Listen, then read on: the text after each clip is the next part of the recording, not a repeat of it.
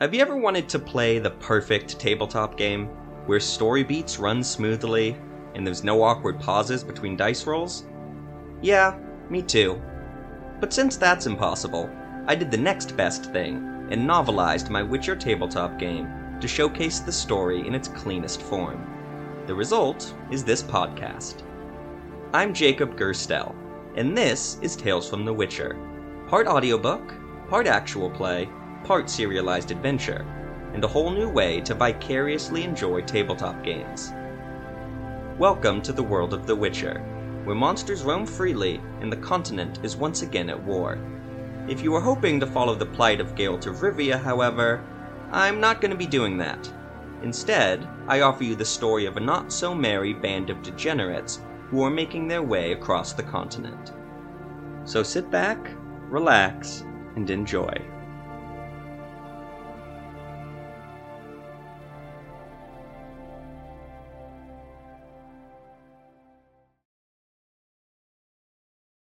Sense of Calm 6.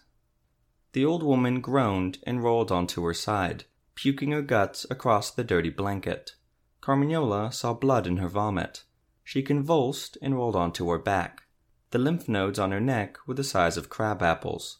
Her eyes had a glassy look, and her body was burning with a fever. She had voided her bowels an hour ago. Just yesterday she had a light fever and a headache, Carmignola thought. Yesterday, when he was triaging patients, he had treated her last because her symptoms were so minor. How could things progress this quickly, he thought. He had no idea what ailment this woman had. Carmignola had never seen anything like it, never heard of anything like it in all his years at Oxenfurt Academy. Carmignola mixed her another remedy that he hoped would help, but she was unable to swallow it. She spat it back up and held herself, shivering. Carmignola doused his hands in sterilizing fluid and looked to his five assistants. They had tried to move the other patients as far as they could, but the makeshift infirmary was too small to make any real difference. Every patient, themselves battling their own ailments, watched the old woman in horror. And we've no medicine to speak of? Carmignola asked the assistants, his voice strained. Nothing salvaged from the town at all? Not even any damned herbs from the apothecary? The assistants balked. One said timidly, Brother Morgan, he he said that the fire provides us with everything we need in, in times of hardship. That's a poor substitute for medicine. What about clean blankets, or enough food to keep them? A gust of wind kicked up and scattered dirt across the infirmary and the patients. Plow it all! Is it too much to ask for some damned walls? Jeremiah's helping lead the rebuild, so why haven't we seen the benefit of that yet? Brother Morgan thought it best to, uh, one of the assistants said, to prioritize what needed to be rebuilt in order to. And just what takes priority over the sick? The thought made Carmignola seethe with anger. The old woman groaned and rocked slowly to her side. Carmignola touched her forehead again, scalding to the touch. He stood back up and strode out of the infirmary. Watch her closely, please. I need to speak with Brother Morgan about this. Carmignola skirted around the camp and saw Ethramel on the plains, walking towards him. Perhaps the sorcerer knows what this woman's suffering from, Carmignola thought. He hailed the elf. Ethramel, have you a moment to. Ethramel walked right past Carmignola, as if he did not see or hear him. The sorcerer muttered softly to himself, and smelled strongly of vodka. Carmignola thought to follow him, but decided it was not worth the effort. Ethramel was in one of his moods. He continued on and found Brother Morgan on the outskirts of Tarnow, gathered around a wooden table with Jeremiah and a few other townsfolk. The cleric pointed to the map of the town and said softly, We should dismantle the docks. The last thing we want is a child breaking through the wood and swimming amongst drowners. How long? Brother Morgan. Carmignola slammed his hands on the table to get their attention. We need to speak. Morgan looked at the doctor impassively, then looked back at the map. Yes, of course. I'd be happy to speak to you after we.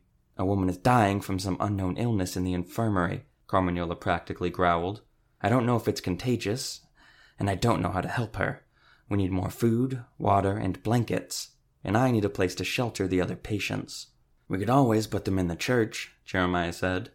Brother Morgan glanced at the craftsman before saying to Carmignola, What ails this woman? Vomiting and shitting, to start, and she's racked with fever. Take me to her. I'll do what I can to assist. Carmignola blinked. I don't see what you can do to. but Brother Morgan was already walking towards the infirmary. Carmignola looked at Jeremiah, who shrugged and followed. The doctor spat and trotted along. Morgan asked the assistants to step back and said hello to the other two dozen patients practically stacked on top of each other to keep out of the sun. I know this woman, he said softly. He knelt down and brushed a damp strand of hair from the old woman's forehead. Her name is Agnes. She's part of my flock. Agnes shivered. The dirty blanket Carmignola had covered her with had been kicked off. Carmignola said, She can't hear you. She's delirious with a high fever. Shh, shh. Brother Morgan wiped the sweat from Agnes's brow with a handkerchief and whispered, Agnes, can you hear me? It's Brother Morgan. The old woman licked her cracked lips. Her eyes opened, and she could not speak above a dry whisper. Yes, brother. It hurts. I know, but the fire still burns within you. Will you let me rekindle it? Yes. Carmignola looked to Jeremiah and bit his tongue. All the patients were watching, and it would do no good to interrupt Brother Morgan now. Morgan pressed his forehead against Agnes's and started muttering. Carmignola thought he couldn't hear at first, but he realized that the cleric was speaking in another tongue. Morgan lifted Agnes up by her shoulders and started rocking back and forth, muttering. I will burn this sickness out of you, Brother Morgan said, his voice starting to rise. The eternal fire will cleanse your body and soul, and leave no trace of sin or rot. You will rise. Repeat it, Agnes. I will rise. Her voice cracked with effort. Repeat it again. I will rise, she said, louder this time. Again! I will rise! She was practically shouting. Then rise with me! Rise with the eternal fire! Brother Morgan stood on his feet and hauled Agnes up. She screamed. Fuck this, Carmignola thought. Morgan was going to kill her, that crazy bastard. He rushed over and grabbed hold of Agnes before her legs buckled. Let go of her, damn it! he spat at the cleric. Brother Morgan nodded. His impassive expression returned. Of course. He let go of Agnes, and, to Carmignola's surprise, she did not collapse into his arms. She was standing on her own. Agnes looked at Carmignola with wide eyes, then at Brother Morgan. One of the other patients gasped when Agnes took a few tentative steps. Then she started weeping. Thank you, Brother Morgan. Thank you. It was all you, Agnes. Your faith in the fire has cured you, but you should still rest. The cleric looked at Carmignola and nodded. The doctor will make sure you recover quickly. I'll see that fresh linens are sent, as well as food and water. We've no medicine, but perhaps we can scrounge some herbs. Carmignola could only nod. He didn't know what to say. Brother Morgan headed back towards Tarnow. Jeremiah shook his head, then followed. I've been cured, Agnes said, as Carmignola gently guided her back to her makeshift bed. The eternal fire protects me. Carmignola wanted to believe that. He gently touched Agnes's forehead. Her fever hadn't abated. He made her drink water and waited by her side. For now, he could do no more. 7. For the second day, Zevo found himself in the forest with Remy, waiting for a monster he knew would never come. So why am I here at all? the Witcher thought. It was a good question. He rubbed at his mustache and frowned when he found it wasn't there. He had shaved the remainder of it away that morning. It would take some time to regrow. Remy continued to blather away, but Zevo had to admit that he didn't find it as annoying as he thought he would. So the bear school keep is in the Amell Mountains to the south? he asked. Aye, it's called Haern Caduch. Zevo was surprised he was sharing so much information with a child, but he figured there was no harm in it. Besides, it helped pass the time and take his mind off everything else. Gets damned hot in the summer, and damned cold in the winter. How old were you when you started training? Zevo considered. He had arrived at Haern Caduch with Sigurd when he was ten years old, back when my name was Beathluf, and I was just a fisherman's son from Skellige, Zevo thought with a frown. He had not thought of his old name for some time. He had changed it to Zevo of Kovir when he had first set out on the path, because it sounded more trustworthy than Beathluf of Skellige. That was all so long ago. I was ten, he said to Remy but that was impossibly old for a recruit. My mentor Sigurd didn't expect me to survive. But you did! What did you do with the training? Watch a lot of boys die, Zevo thought, but said, You spend day and night running along a wooden beam to get your balance. You spar with witchers twice your size and get covered in bruises. You exhaust yourself learning paltry magic spells. You read more books on monsters than you know what to do with. These memories were as painful as the wounds Zevo had endured, and not ones he liked to revisit, all while wearing heavy plate armor to get used to the weight. Remy waited for Zevo to pause before asking, Is it true all witchers are children of surprise? Zevo grunted. As far as he knew, every witcher recruit is claimed by the law of surprise, when someone pays off their debt to a witcher by promising that which they own but don't yet know exists. Nine times out of ten, this surprise is next to useless. That was how Zevo became the owner of an angry tomcat named Bandit decades ago. Occasionally, though, the indebted peasant would return home to find that they had a newborn son, and the law of surprise bound that child to the Witcher. Zevo was no different, though he was considerably older than most children of surprise. He didn't remember much from his time before Haern Caduch, but he remembered being taken away from his parents for a few months by one of his father's many debtors. He remembered his mother paying off that debt while his father was away at sea, and he remembered his father coming home with a witcher who had saved his life and helped him back to shore, surprised to find his son returned. That was enough for Sigurd the Witcher, who took the young Beathluf away that very afternoon. Zevo did not say any of this to Remy. It was best to leave these memories in the past, where they belonged. Remy seemed to sense this, and did not speak for some time. The two of them sat in a tree near the clearing, waiting for a monster Zevo knew would never come. Curiosity won Remy over again, as Zevo knew it would, but he asked this next question with some reluctance. So how do they how do they do it? How do they turn a boy into a witcher? Yellow eyes and all, you mean? Yes.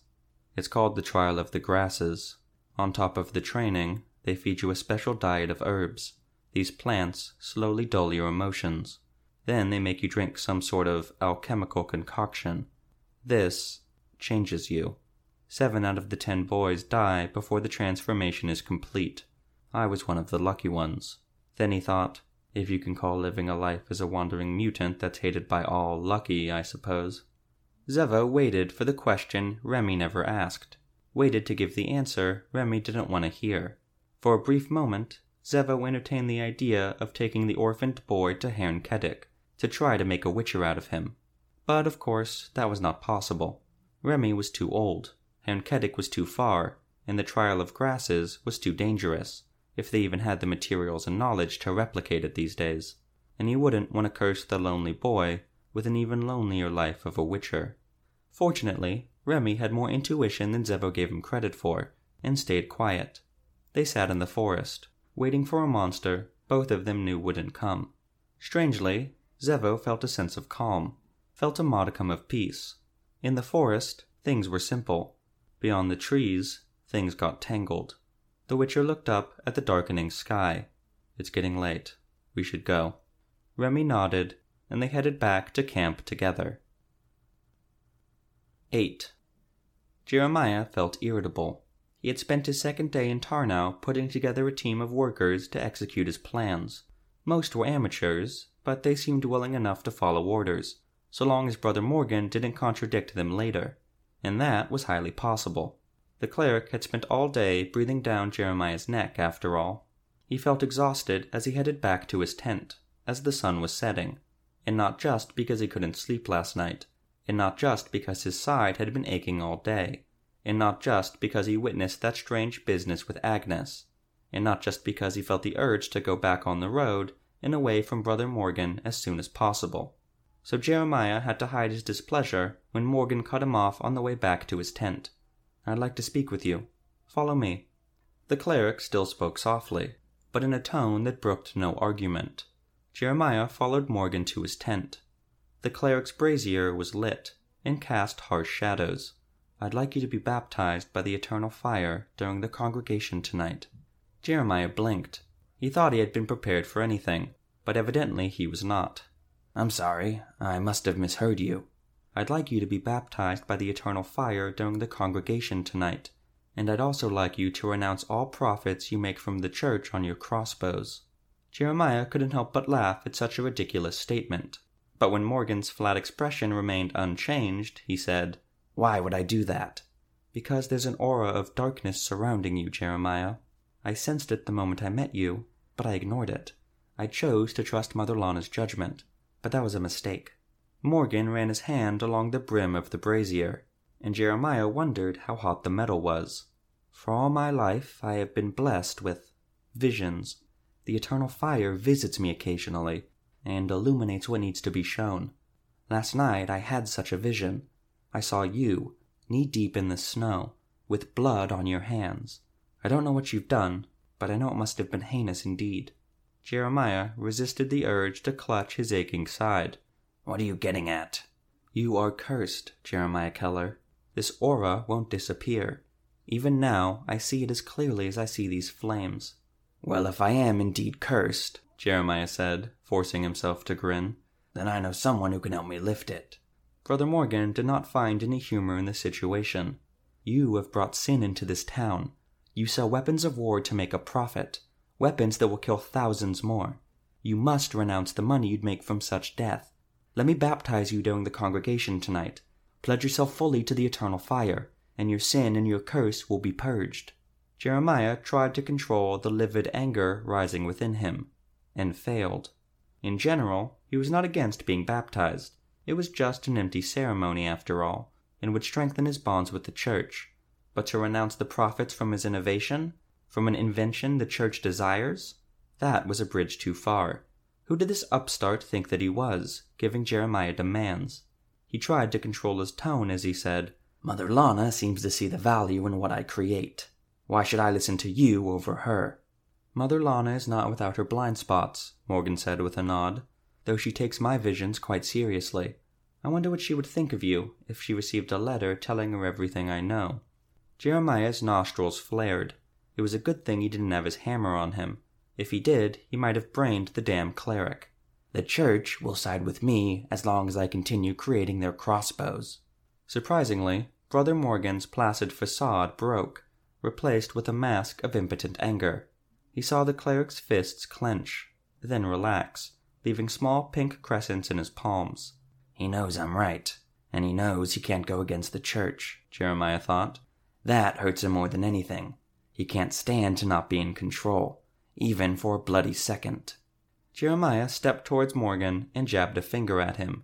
He said, Don't think you can blackmail me, whelp. Send your letter to Mother Lana if you wish, but I'll never let you baptize me. Brother Morgan's calm expression returned, and he shook his head slowly. You are a cursed sinner that does not deserve to stand in the light of the eternal fire. The church may not see that, but I can. Jeremiah grinned. You're saying you know better than the church? I'm saying any number of accidents can happen on the road, Jeremiah. Jeremiah's grin disappeared. He suddenly wished he did have his hammer or crossbow on him. He watched Brother Morgan closely and said, I think it would be best if we left Tarnow. Morgan ran his hand over the fire. I pity you, Jeremiah. I truly do. Save it for someone you can reach. Jeremiah spat into the fire and stalked out of the tent. It was dark, and it took a moment for his eyes to adjust. He looked back at Brother Morgan's tent and saw his frozen silhouette. Jeremiah ran across the camp looking for his companions. He found Ethramel first. He was wandering the outskirts, muttering softly to himself. And where have you been? Jeremiah asked. Eh? Ethramel looked up, and Jeremiah saw he wasn't the only one who had a bad night's sleep. Oh, I was just, you know, I was walking. Go get the horses ready. Jeremiah looked to his left and to his right. The refugees were going about their own business for now, but it wouldn't be long before Brother Morgan whipped them into a frenzied mob. This calm would be short lived. We have to leave the camp. Now. Ethramel offered no resistance, which concerned Jeremiah. Whatever the elf was thinking, it wasn't good. But they had bigger problems at the moment, and little time to resolve them. Ethramel shrugged and said, All right, Jeremiah looked around the camp. Where are Zevo and Carmignola?